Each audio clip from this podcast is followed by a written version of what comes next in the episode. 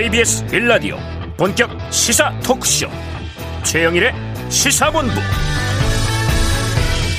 안녕하십니까? 최영일의 시사본부 시작하겠습니다. 여야 대선 후보들이 연일 공약을 내놓고 있습니다. 생활 밀착형 공약으로 화제가 되는 것도 있고요. 논란의 공약도 있습니다. 그런데요 오는 3월 9일에는 대통령 선거만 있는 것이 아닙니다.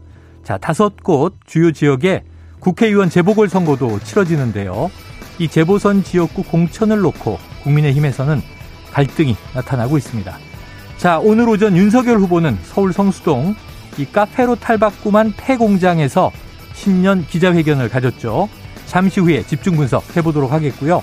자, 이재명 후보는 지난 4일 경기도 광명 기아자동차 공장에서 신년 기자회견을 한 바 있는데 자, 오늘은 경제 공약 이제노믹스를 발표했습니다. 이 부분 역시 짚어보겠습니다. 자, 1월 11일 일이 세계라서 무슨 날인가 했더니 아무 날도 아니더라고요. 제가 고등학교 1학년 때 11반이어서 반창회로 정했던 날입니다. 자, 지금도 모이나 모르겠습니다. 사실 매일매일이 특별한 날이죠. 다시 오지 않는 시간들입니다. 자, 오늘 최영일의 시사본부 출발합니다.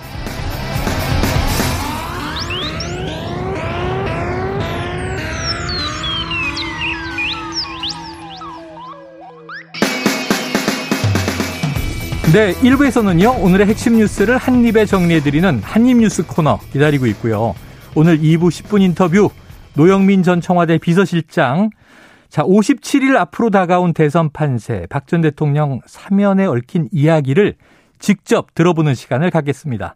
이어서 최평과 불사조 기자단, 그리고 IT본부도 준비되어 있습니다. 자, 이번 주가 청취율 조사 기간인데요. 어유 저희 같은 프로그램은 시험 보는 주간이죠. 자, 여러분과 시사 이슈 콕콕 짚어보는 최영일의 시사본부를 잘 듣고 있다. 이렇게 답변해 주시면 큰 힘이 되겠습니다. 한 입에 쏙 들어가는 뉴스와 찰떡궁합인 디저트송 신청 기다리고 있으니까요.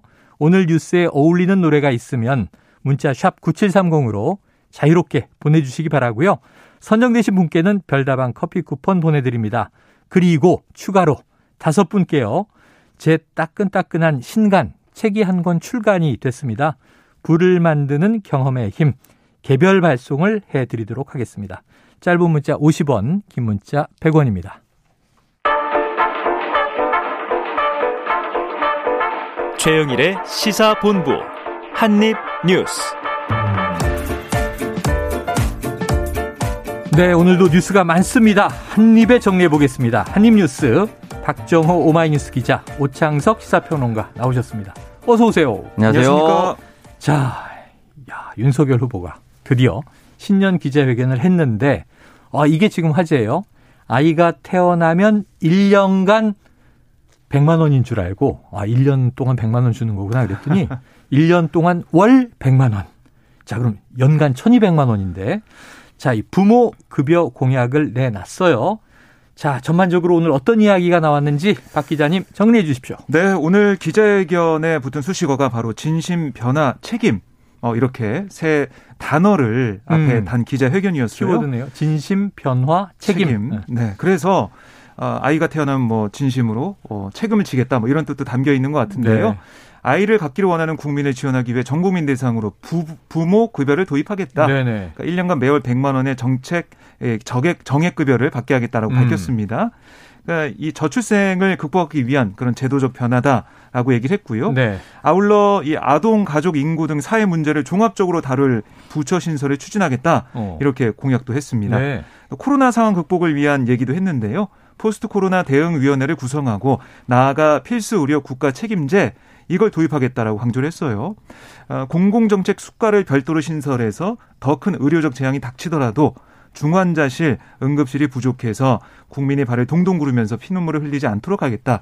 이렇게 얘기했는데 네. 지금 뭐 병상이 부족한 상황 이런 게 있었잖아요. 네네. 그래서 네. 이걸 없게 하겠다. 이런 걸 막겠다라고 하면서 공공저택 수가 아, 이걸 지급하겠다는 내용을 밝혔습니다. 음. 그리고 또 하나 눈에 들어온 게 바로 임대인, 임차인, 국가가 임대료를 3분의 1씩 부담하는 어. 임대료 나눔제 이걸 또 얘기를 했습니다. 네. 코로나 고통 때문에 힘들어하는 그런 자영업자들 소상공인들을 위해서 국가가 적극적으로 나서겠다. 그러니까 자영업자들을 구해내겠다라는 얘기를 했고요. 이 임대료 분담제 관련해서 소요 재원이 또 궁금하잖아요. 네. 여기에 대해서 물어봤더니 정부가 재정 부담을 하는 건 만기 이후에 뭐 면제하는 부분이기 때문에 3년에서 5년 이후 순차적으로 재정 부담이 들어간다. 아, 이걸 전제로 쭉 보면 전체적으로 한 50조 원 정도를 예상한다. 이렇게 설명하면서 큰 돈이 들어가지 않는 상황이다라고 강조를 했습니다. 음. 그래서 그 전체적으로 보면은 이런 저출산 문제 또 의료적으로 봐서는 이런 코로나19 상황에 잘 대처할 수 있는 부분들 또 음. 소상공인들 눈물 닦아주겠다 이런 얘기를 주로 했습니다. 자, 한번 요거 윤석열 후보의 신년 기자회견 육성으로 듣고 오평론가님 이야기를 들어보겠습니다. 지금 1년에 출생하는 그 숫자가 한 20, 한 6만 명? 이 정도 되거든요.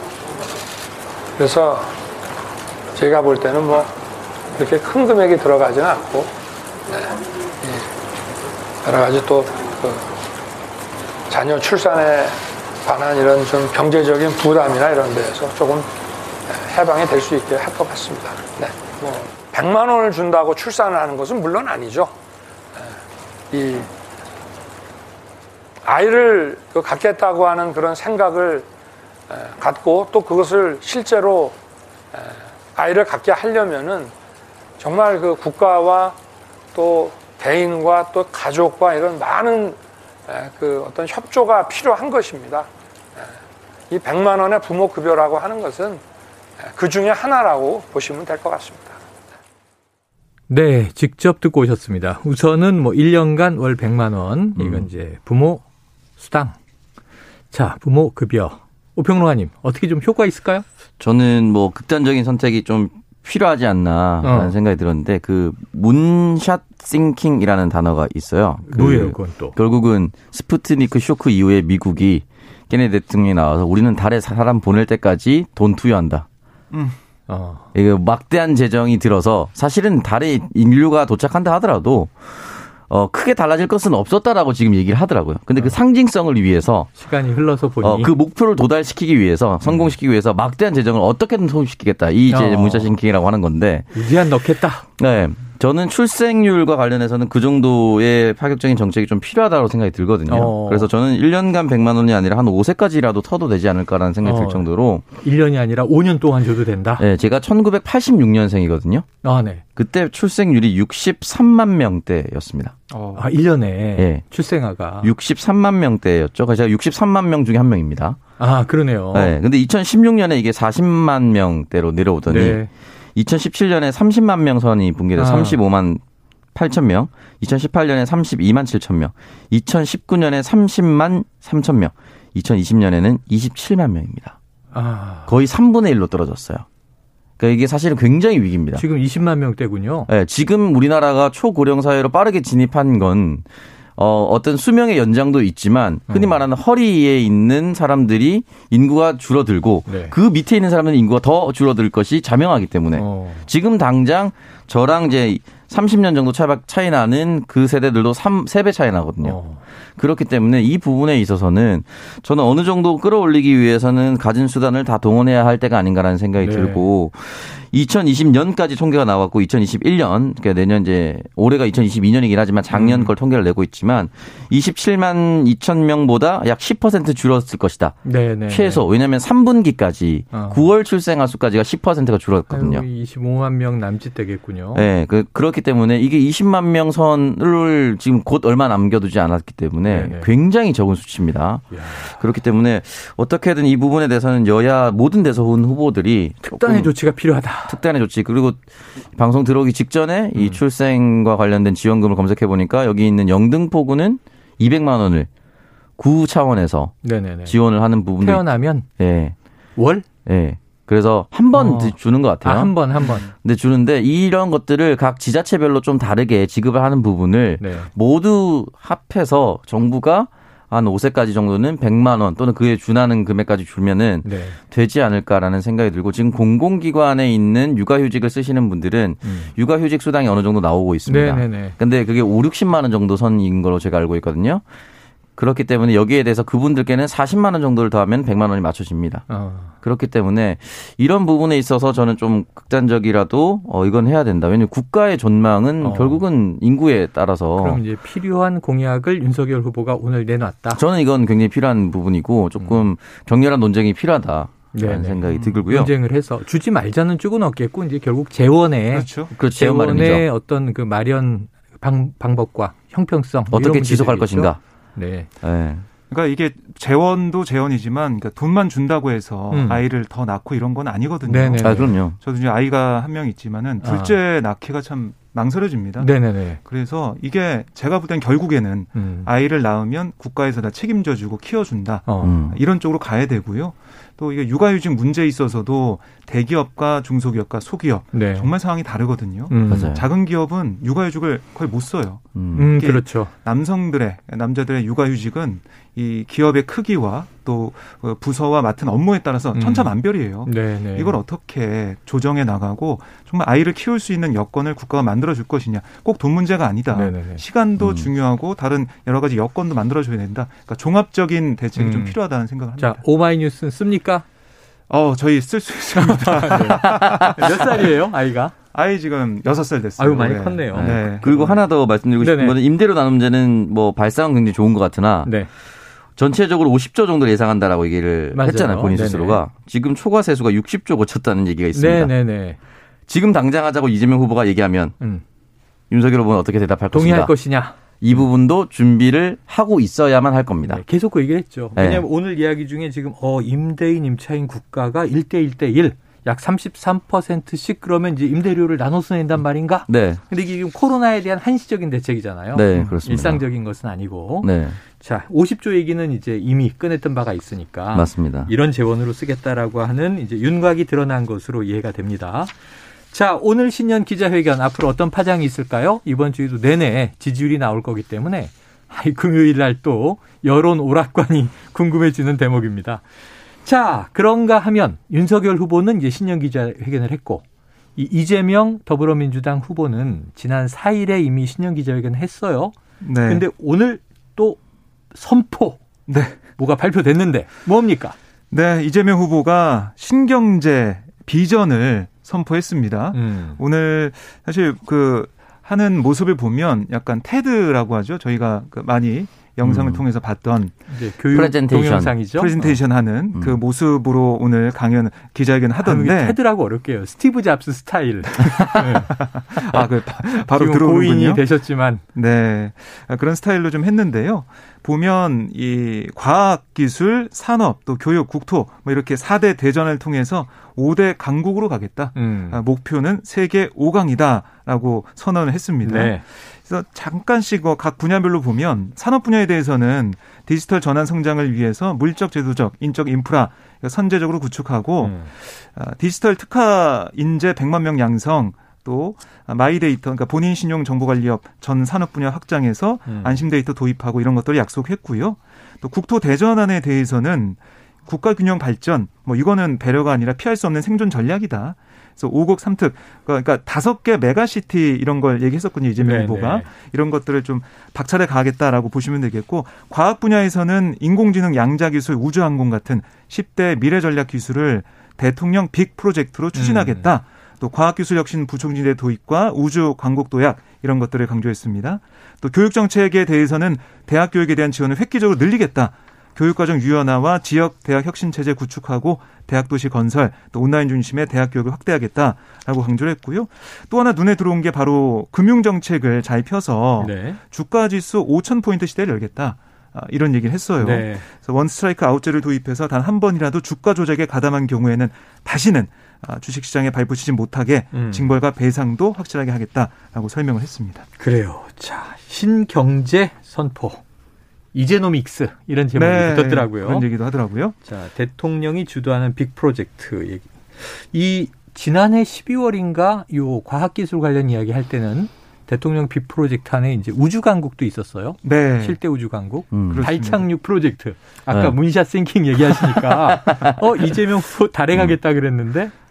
이게 우주과학자들이 다 이미 얘기가 끝난 상태입니다. 그러니까 네. 달에 가는 것이 과연 무슨 의미가 있느냐. 네네네. 가는 건 상징적인 거죠. 그러니까 왜냐하면 아. 그 당시 미국이 소련 그 당시 소련이었으니까 구소련보다 네. 우주 개발과 우주 탐사에 늦었으니 먼저 유인 우주선을 쐈죠. 소련이. 네, 그거 뭐 그걸 뒤집을 수 있는 뭔가를 마련하기 위해서 이제 인류가 달에 네네. 도착하도록 하는 건데 그 이후에 달에 계속 가고 달을 뭐 탐구하고 이런 거 없었잖아요. 지금 네. 이제 우주 정거장 그리고 우주를 어떻게 이용할 것인가에 대한 부분이기 때문에 음. 인류 한국인이 뭐 순수한 기술로 우주로 나가는 건 뭐 긍정적인이지만 네. 달로 가는 것이 과연 의미가 있는 것인지는 좀 따져봐야 될 문제인 것 같고요. 이 부분에 대해서 반대. 잘 모르겠습니다. 네. 솔직히 말씀드려서. 근데 이게 네. 여기에 대해서 뭐 신경제 목표 세계 5강인데 어, 목표는 되게 좋다고 볼 수가 있겠지만 네. 지금 앞에서 윤석열 후보는 우리 소상공인 어떻게든 돕겠습니다 했는데 갑자기 여기서 세계 5강 얘기하면 소상공인들이 음. 그게 나랑 뭔 상관이지? 어. 라고 생각할 수도 있는 네, 부분이거든요. 네네네. 그러니까 이걸로만 밀고 나가진 않을 겁니다. 어. 거대 비전을 얘기한 거기 때문에 동일한 날에 이렇게 비교되는 공약이 나왔다는 것은 과연 이재명 캠프에는 도움이 되는 것인가? 아. 어, 안 될 수도 있거든요. 네네 그러니까 1년 동안 100만 원씩 1,200만 원이라도 육아 휴직을 돕겠다. 저출생을 극복시키겠다라고 얘기하는 것이 음. 민심을 더 챙기는 것인지 음. 세계 5강을 가겠습니다. 라고 얘기하는 것이 더 민심을 챙기는 것인지 어. 이거는 사실 너무 극명한 대비가 돼요. 네네. 네. 그렇기 때문에 이 부분에 있어서는 조금 더 어, 아래로 아래로 민생을 챙기는 공약이 훨씬 더 효과적일 것이다라고 저는 생각이 듭니다. 그래요. 우주 개척보다는 출산율 문제, 네. 저출생 문제에 더 지대한 관심이 있는 아, 우리 뭐 그럴 또 청년 시대죠. 저 우리 오평론가님 그렇습니다. 이야기였고요. 자, 그런데 이 박 기자님. 네. 그 윤석열 후보 멸공 혹은 멸콩 논란이 있었잖아요. 네. 이게 여진이 계속되고 있다. 이건 또 어떤 이야기입니까? 그러니까 이제 어제 오후 상황 잠깐 언급해 드리면 네. 이 이른바 이제 멸공 챌린지 논란에 대해서 윤석열 후보가 질문을 받고 뭐라고 했냐면 음. 자유민주주의는 헌법 질서에 반하지 않는 범위 내에서 네. 누구나 의사 표현의 자유를 갖는 거다. 그러니까 표현의 자유로서 보장하는 거기 때문에 그런 부분이 잘 지켜지는지 안 지켜지는지가 이 나라가 자유와 민주에 기반한 국가인지 판단할 수 있는 근거가 되는 거 아니냐 이렇게 네. 강조를 했어요. 그러니까 표현의 예. 자유로 봐달라 이런 얘기를 했고 음. 또그 구체적으로 보면 가까운 마트에 가서 필요한 물건을 산 것일 뿐이다. 네네. 멸치 육수를 내서 많이 먹기 때문에 멸치를 자주 사는 편이고 아침에 콩국 같은 것을 해놨다가 많이 먹기 때문에 콩도 늘 사는 품목 중 하나다라고 네. 밝혔습니다. 음. 어, 근데 여기에 대해서 윤호중 민주당 원내대표가 오늘 당 원내대책회의에서 뭐라고 했냐면 네. 윤 후보가 표현의 자유 운운한 데 대해서 표현의 자유든 어떠한 자유든 그 자유를 누리려면 그 행위에 대한 책임을 져야 한다. 음. 그러니까 표현에 대한 자유를 누리려면 그에 대한 자유로운 비평과 비판도 수용할 용기가 있어야 아, 한다. 아, 이런 지적을 한 거예요. 그러니까 이 대선 후보에 좀 맞는 걸맞는 그런 책임도 필요하다. 음. 책임지는 게 마땅하다. 이렇게 지적한 걸로 보이고요. 근데 반면에 정성호 의원 같은 경우는 이 멸공 논란에 대해서 우리가 멸공에 반응하는 거 그게 국익에 손해를 주더라도 색깔론으로 지지자를 결집하려는 음모에 말려드는 거다. 음. 또 이런 또 주장을 펼쳤어요. 네네. 국민의힘에서 그러니까 이런 어떻게 보면 진흙탕 싸움으로 가려는 그러니까 네거티브 뭐 색깔론 논쟁으로 가려는 것 같은데 거기에 말려들지 말자 어. 아, 이런 뜻으로 아, 얘기를 한 걸로 보이고요. 결국 이번 대선은 이런 지역적인 문제가 아니라 희망의 광장으로 누가 아, 이걸 좀 잘 만드는지 거기에 집중하는 게 민주당에 필요한 일이다 이런 지적도 정성 의원이 했습니다. 음, 민주당 내에서도 또 이제 약간의 네. 온도 차이가 있는 반응들이 나오는데 이 멸공 멸콩 논란 이 오평론가님 어떻게 좀 한 칼에 정리해 주시죠? 너무 후진적입니다. 아 후진적이다. 네, 너무 후진적입니다. 음. 이게 사실은 멸공 논란을 지금 가져와서 만약에 북한과 남한이 극단적인 대립 상황에서 음. 국민들의 감정이 많이 상해 있다거나 음. 뭐 예를 들어서 남북 연락사무소 폭파된 그 시점이라면은 네. 국민들의 감정이 그렇게 끌어올 수도 있거든요. 근데 지금 이 상황이 아닙니다. 그냥 이거는 신세계 정용진 부회장이 작년 11월부터 네. 특정 피자 업체와 만났을 때 그 특정 피자 업체의 그 대표색이 빨간색이었거든요. 네네네. 나 빨간색. 근데 나는 공산당이 싫어요부터 그때부터 시작된 거예요. 네. 공산당이 싫어요. 그런 말 하지 마요. 나는 공산당이 싫다는데 왜 그러냐. 11월, 12월, 1월 여기 계속해서 이어져 온 거예요. 네네. 근데 이거를 그대로 대선 후보가 받았어요. 어. 대선 후보가 받았다는 것 자체가 좀 이해를 할 수가 표현의 자유라고 계속 얘기하는데 너무 캐캐 먹고 후진적이다. 네. 표현의 자유를 왜 하필이면 지금 이 시점에 얘기를 했었어야 되는 것인가? 음. 라는 부분이 전혀 설명되지 않고 네네네. 멸치 육수 뽑아 먹는 거 좋다고 했는데 멸치 조림용이라고 적혀 있었고 콩국 해 먹는 거 좋아한다고 했는데 이거는 밥이 올라 먹는 올려 먹는 콩이었어요. 약콩, 이었어요 그러니까 거짓말인 거예요. 음, 그 자체는. 그러니까 이거 멸공 챌린지라고 하는 것 자체가 흔히 말하는 극우 커뮤니티 사이트를 시작으로 하는 네. 그런 이런 조롱성 음. 어, 발언들을 그냥 그대로 대선 후보가 이어온 거거든요. 네. 그러니까 이런 거 그만하자고 탄핵 이후에 얘기하지 않았었습니까? 보수 음, 일각에서도. 음, 음. 유튜브도 그만해야 된다고 이준석 대표도 얘기했었고. 네. 근데 그런데 이걸 그대로 이어갔어요. 그리고 전직 감사원장이었던 최재형 전 후보 후보인데 오랜만에 네. 등장했는데 또 그 얘기하고 있죠. 네네. 그러니까 식단이 올라왔더라고요. 식단이 좀 잘못된 거죠. 네. 콩조림이 아니라 아, 콩국으로 했었어야 돼. 그래서 이제 이, 이, 부분 자체가 따라가는 것 자체가 저는 좀 이해를 할 수가 없는 부분인 거고 그리고 정영진 부회장 같은 경우는 그 중국과 관련된 사진을 자신의 SNS에 올렸다가 음. 아 뜨거해서 지우고 난 중국과 무관한 북한만 얘기했다 이렇게 얘기하거든요. 그럼 중국은 공산당이 아니란 겁니까? 아. 이, 이거 음. 자체를 본인 스스로 아 내가 장사하는데 위험하구나 그럼 지우고 전형적인 자기 현실과 실리를 추구하는 재미 이런 네. 걸 가지고 지금 정치인들이 받은 거예요. 그래요. 그리고 어제 안 한다고 했거든요. 예. 정영진 부회장이 네. 오늘 글또 올렸습니다. 아 그래요? 올라왔어요? 노 보이콧 정영진 가지 않습니다. 사지 않습니다라는 이 사진을 본인의 SNS에 올리면서 음. 누가 업무에 참고하란다라고 음. 올렸어요. 아. 할 테면 해봐 이거거든요. 어, 지금 신세계 이마트 관련해서 또 이제 커피숍도 네. 불매 운동이 이제 일부 네. 일고 있으니까 네. 거기에 대한 반응이군요. 어, 주가도 많이 떨어졌잖아요. 네, 뭐 어제 한 6.8% 정도 떨어진 걸 제가 봤는데 신세계가 그래요. 또 오늘 또 반등하는 모습 보이고 있지만 어쨌든 논란이 좀 될 것 같고요. 오늘 윤석열 후보가 네. 관련 질문을 받았습니다. 아, 기자회견이니까. 네, 뭐라고 했냐면, 음. 어, 저는 해시태그 달아본 적이 없다 이렇게 네네네. 일축을 했어요. 아 그래요? 근데 그거를 들어보면서 아니 그러면 해시태그를 안 달았다 그거는 나는 뭐 여기가 좀 무관하다 네네네네. 이렇게 좀 얘기하는 거잖아요. 사실 멸공 논란과 대해서. 아. 그럼 이러면 과연 이 윤석열 후보의 그런 기획된 사진이었잖아요. 사진이고 네네. 기획된 SNS 게시물인데 이건 과연 누가 주도권을 잡고 어. 누구 생각으로 하는 캠페인인가 이런 아, 생각이 들더라고요. 그러게요. 과연 이렇게 되면 또 온라인상에서 아니면은 어이 여권 지지자들이나 이런 네네네. 쪽에서는 아니 정말 윤석열 후보가 연기하는 거 아닌가. 이 감동만. 바뀐 거 아니냐 이런 네. 얘기가 나올 수밖에 없을 것 같습니다. 오, 지금 말씀 때문에 다시 보면 이게 해시태그가 있고 달파 멸콩 이렇게 써 있는데 네. 이거 윤석열 후보 아니고 AI 윤석열이거든요. 네. 윤 후보와 AI 윤 후보는 다른 존재인 것인가 네. 이것도 또 궁금해집니다. 음. 자, 이 상황에서 지금 점심 시간 이 교통 상황을 좀 알아보고 올게요. 12시 43분으로 가고 있는데요. 교통정보센터에 김민희 리포터 나와주세요. 여전히 호남과 제주 지역 곳곳으로는 눈발이 날리고 있습니다. 특히 제주 천백도로는 차량 통행이 전면 통제되고 있는 만큼 이 지역에 계신 분들은 교통 안전에 각별히 신경 쓰셔야겠는데요. 도로 위로 사고가 잇따르고 있습니다. 광주 대구고속도로 대구 쪽으로 동남원 부근 1차로에서는 사고가 났고요. 영동고속도로 인천 쪽으로 월곶분기점 부근에서도 사고가 나면서 2차로와 갓길을 막고 처리 작업을 하고 있습니다. 이 여파바다 군자분기점부터 정체 심해졌습니다. 있습니다. 중부고속도로 남이 쪽으로 호법분기점에서 난 사고는 갓길에서 처리 작업을 하고 있지만 마장분기점부터 속도 줄여 지나고요. 경부고속도로 부산 쪽으로 서울요금소 부근 5차로에는 고장난 차가 서 있어서 부근으로 정체 심합니다. 더 가서 신갈분기점 부근 2차로에서도 사고 처리 작업을 하고 있고요. 반대 서울 방면으로 수원 부근에서도 사고가 나면서 2차로를 막고 처리 작업을 하고 있습니다. 서울시내 동부간선도로 성수분기점 쪽으로 이번에는 장안교 부근 에서 사고가 났는데요. 뒤로 원릉분기점부터 지나는 데만 30분이 넘게 걸리고 있습니다. 강변북로 구리 쪽으로 마포대교 부근 1차로에서도 사고가 났습니다. KBS 교통정보센터였습니다.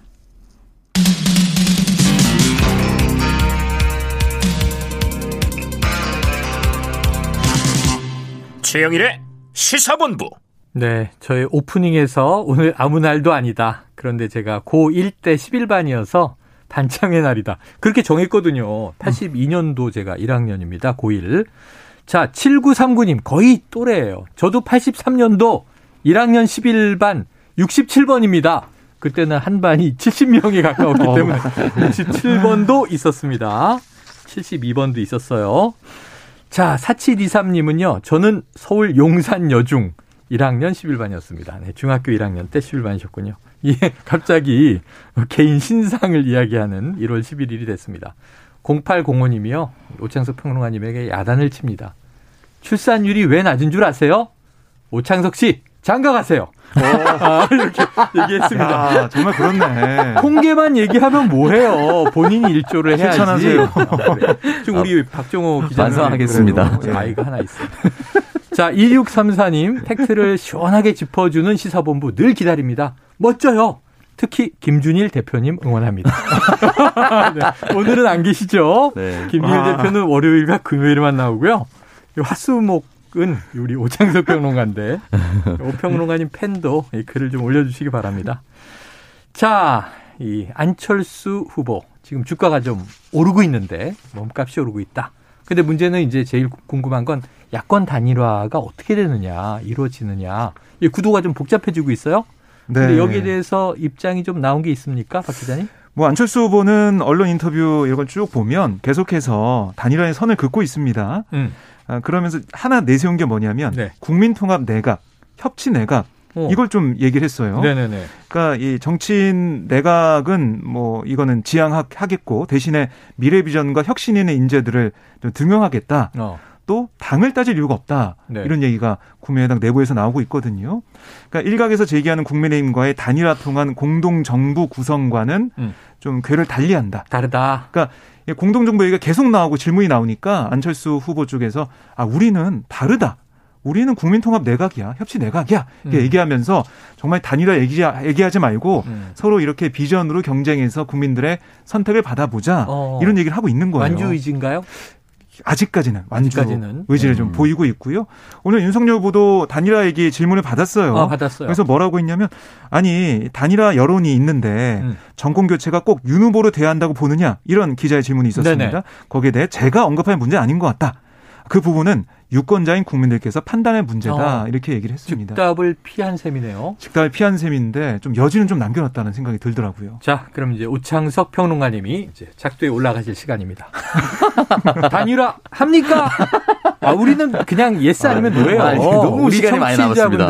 아, 시간이 많다. 네, 단일화 안 합니다. 근데 안 한다. 안 한다라고 하겠습니다. 그러면 지금 삼자 구도로 간다? 네. 어, 저는 그러면 야권이 불리한 거 아니에요? 야권이 분리할 것인가 분리하지 않을 것인가가 네네. 아직까지는 예측하기 어려운 상황이다. 그럼 지지율이 한쪽으로 쏠릴 수 있다. 그러니까 저희가 있다. 그 흔히 말하는 강제적으로 단일화를 하는 것도 있지만 어. 유권자들이 심리적으로 단일화를 해서 투표하는 경우도 있습니다. 어, 음. 유권자들이 단일화를 한다. 어, 예를 들어서 표로. 한 지역구에서 보수 색채가 강한 지역에서 보수 후보가 두 명으로 나오면 네네네.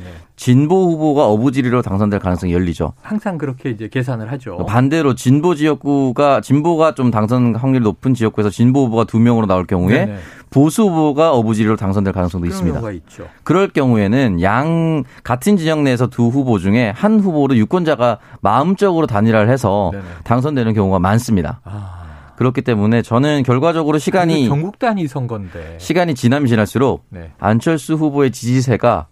꺾여가면서 윤석열 후보로 다시 흡수될 수밖에 없는 상황으로 하지 않을까. 아, 왜냐하면 지금 추세라면 그렇습니다. 네네네. 근데 지금 추세가 아닌 윤석열 후보가 딱 시간을 일주일만 돌려서 가짜습니다라는 표현을 한다든지 어. 이렇게 지지율을 깎아먹는 행동들을 네네네. 하거나 음. 또 다른 뭐 비리가 크게 터지거나 어. 이런 식으로 하면 제가 어떻게 될지는 잘 모르겠습니다만 네네네. 현 추세로만 봤을 때는 어, 안철수 후보의 지지율은 거의 윤석열 후보에서 가져온 어. 것이 이제 전이 된 거, 반사이익이니까 전이 된 것밖에 되지 않기 때문에 돌아갈 가능성이 있다. 예, 언제든 돌아갈 가능성이 있다라고 거의 봅니다. 지금 보니까 리틀 김종인 스타일의 네, 평론을 해주고 계세요. 자, 한번 안철수 후보의 지금 이 두 자릿수 지지율 네. 약지는 좀 이 반사이익이다, 반짝 현상이다. 자, 그런데 이제 단일화 논의에 지금 박 기자님 네. 이준석 대표는 계속 좀 반대 입장 아니에요? 그러니까 결국에는 네. 그 윤석열 후보의 지지율이 돌아올 거다. 그러니까 안철수 후보한테 갔던 지지율도 돌아올 거고 음. 그 이른바 지지 후보를 결정하지 못한 네. 이 중도 표심도 결국 돌아올 거다 이런 얘기를 하고 있어요. 어. 근데 이걸 쭉 보면서 예전에 사칠 그 지난해 사칠 재보궐 선거 그때 생각이 좀 나더라고요. 네네네. 근데 안철수 후보에 대해서 계속 비판적인 목소리를 냈던 김종인 전 위원장과 이준석 대표의 그랬죠. 자강론을 계속 주장했죠. 네, 그런 예, 어떻게 보면은 좀 계속 잽을 날리는 음. 그런 발언들 이게 어떻게 보면 영향을 줬거든요. 그래서 그런 차원에서 똑같은 전술을 쓰는 게 아닌가 생각이 좀 들고요. 음. 그리고 안철수 후보에 대해서 좋은 평가를 안 할 거란 말이죠. 네. 근데 돌이켜 보면 지난주에 있었던 국민의힘의 의총에서 어. 아, 아, 이준석 대표가 그 공개된 발언에서 안철수 후보가 위협이 된다 이런 식으로 얘기를 했어요. 아, 또 그때는 그때 그래서 우리가 좀 뭉쳐서 어. 전략을 잘 짜서 해야 된다 이런 얘기를 했거든요. 네. 내부에서는 그렇게 얘기하고 외부에서는 또 안철수 후보를 좀 깎아내리는 어. 그런 얘기를 하면서 어, 좀 전략적으로 안철수 후보 때리기 전략적인 발언일 수 있다. 네, 결국에는 음. 큰 당, 보수의 본류라고 얘기를 네네. 하고 있는 그 국민의힘의 후보가 결국 어, 후보가 대통령 후보가 돼야지 대선에서 승리할 수 있다 이런 얘기 계속 할것 네. 같아요. 이준석 대표 입장에서는 안철수 후보를 키워줄 이유가 없다. 키워줘서는 음. 안 된다. 네. 그런데 이런 얘기를 했어요. 이 내부에 거간꾼이 활약할 시간이다. 그러니까 이거는 이제 안철수 후보 측과 네. 단일화를 뭐 내통하는 내부 세력이 있다라는 것으로 추정이 되는데 이 거간꾼 세력이 커지면 네. 이것도 국민의힘 안에 또 내분이 생기는 거 아니에요? 어떻게 보십니까? 그 여전히 그 갈등은 억지로 봉합을 시켜놨기 때문에 아. 내부는 앞으로도 요소가 분명히 남아 있습니다. 제가 방금 전에도 말씀드렸다시피 윤석열 후보가 딱 일주일 전으로 돌려서 그런 말실수를 하거나 네. 내부의 비리가 터진다고 하면 어렵다고 말씀드렸던 이유가 음. 이준석 대표가 갈등을 봉합하고 그 다음날 아침 인터뷰를 나갔어요. 네네네. 근데 거기에서 박수영 의원을 저격을 했습니다. 아, 음. 어, 좀 심한 얘기를 했죠. 근데 동일한 시간에 박수영 의원은 다른 라디오에 가서 이준석 대표를 저격했어요. 아, 서로. 네네네. 그게 갈등 봉합한 다음 날 아침에 서로 아. 다른 동시간대에 나가서 그렇게 했어요. 네네. 근데 사실 뭐 원내대표나 그런 것도 아니고 음. 초선 국회의원이 당대표를 그렇게 저격할 수 있는 힘은 어. 후보 쪽으로 힘이 기울어져 있기 네, 때문에 네, 네. 후보만 보고 간다라는 걸 티는 거거든요. 그래요. 그렇다면은 아직도 안철수 후보와 윤석열 후보를 단일화만 시키면 네. 누가 오든 그냥 이길 수 있다라고 생각하는 사람들이 있을 것이고 음. 그 사람들은 지금 물밑 작업을 할 것이고 물밑 작업을 해서 제가 했습니다 후보님 하면서 공을 인정받기 위한 포석을 깔아들기 위해서 음. 노력하고 음. 있을 겁니다. 그래요. 이 사람들이 수면 위로 올라오면 음. 네. 또 다른 분란이 생기죠. 결국 지지율이 음. 설 연휴 전까지 어떻게 나오느냐 네. 이게 좀 중요해 보이고요. 만약 그때까지 윤석열 후보가 뭐 지금 일부 여론조사는 좀 반등하는 모습이 좀 보이고 예, 있긴 한데 예. 그게 쭉 이어진다. 어. 그러면 윤석 대표가 계속해서 어, 이 역할을 할 거라고 봐요. 네. 근데 만약에 지지율이 계속 올라오지 않고 어. 차이가 벌어지고 안철수 후보의 지지율이 올라온다. 예. 그러면 윤석 대표의 선대위 뭐 참여해서 여러 가지 아이디어 내서 음. 캠페인 한 것들이 먹히지 않는 거잖아요. 입장이 또 문제가 생길 수 네, 있다. 그러면은 거강꾼들의 활약이 더 활발해질 것 같고요. 결국 그래요. 단일화 얘기가 나올 수밖에 없다고 생각합니다. 야, 앞으로 약 3주 남은 설 명절까지 어떤 이제 역동이 지금 야권 내에서 펼쳐지느냐에 따라서 시나리오가 달라질 수 있다. 음. 아, 명확한 예언은 안 해주시네요. 하세요, 빨리 하세요. 지켜보도록 하죠. 네. 네. 자, 이제 뭐 매일매일 이 관련 뉴스는 쏟아질 테니까 우리가 또 주 후반 이 지지율도 한번 지켜보겠습니다.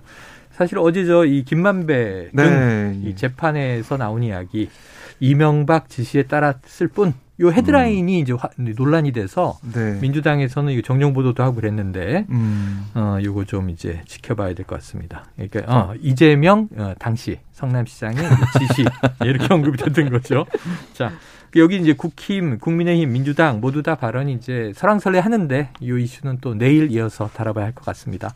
자, 오늘 한입 뉴스 여기서 정리하죠. 박정호 오마이뉴스 기자, 오창석 평론가 오늘 고맙습니다. 감사합니다. 고맙습니다. 네, 자, 디저트송 정치자 4373님, 카라의 점핑 신청합니다. 최영일의 시사본부 점심 먹고 꼭 챙겨 듣는 프로입니다. 청취율도 쑥쑥 점핑 하시길 바랍니다. 이런 의미예요.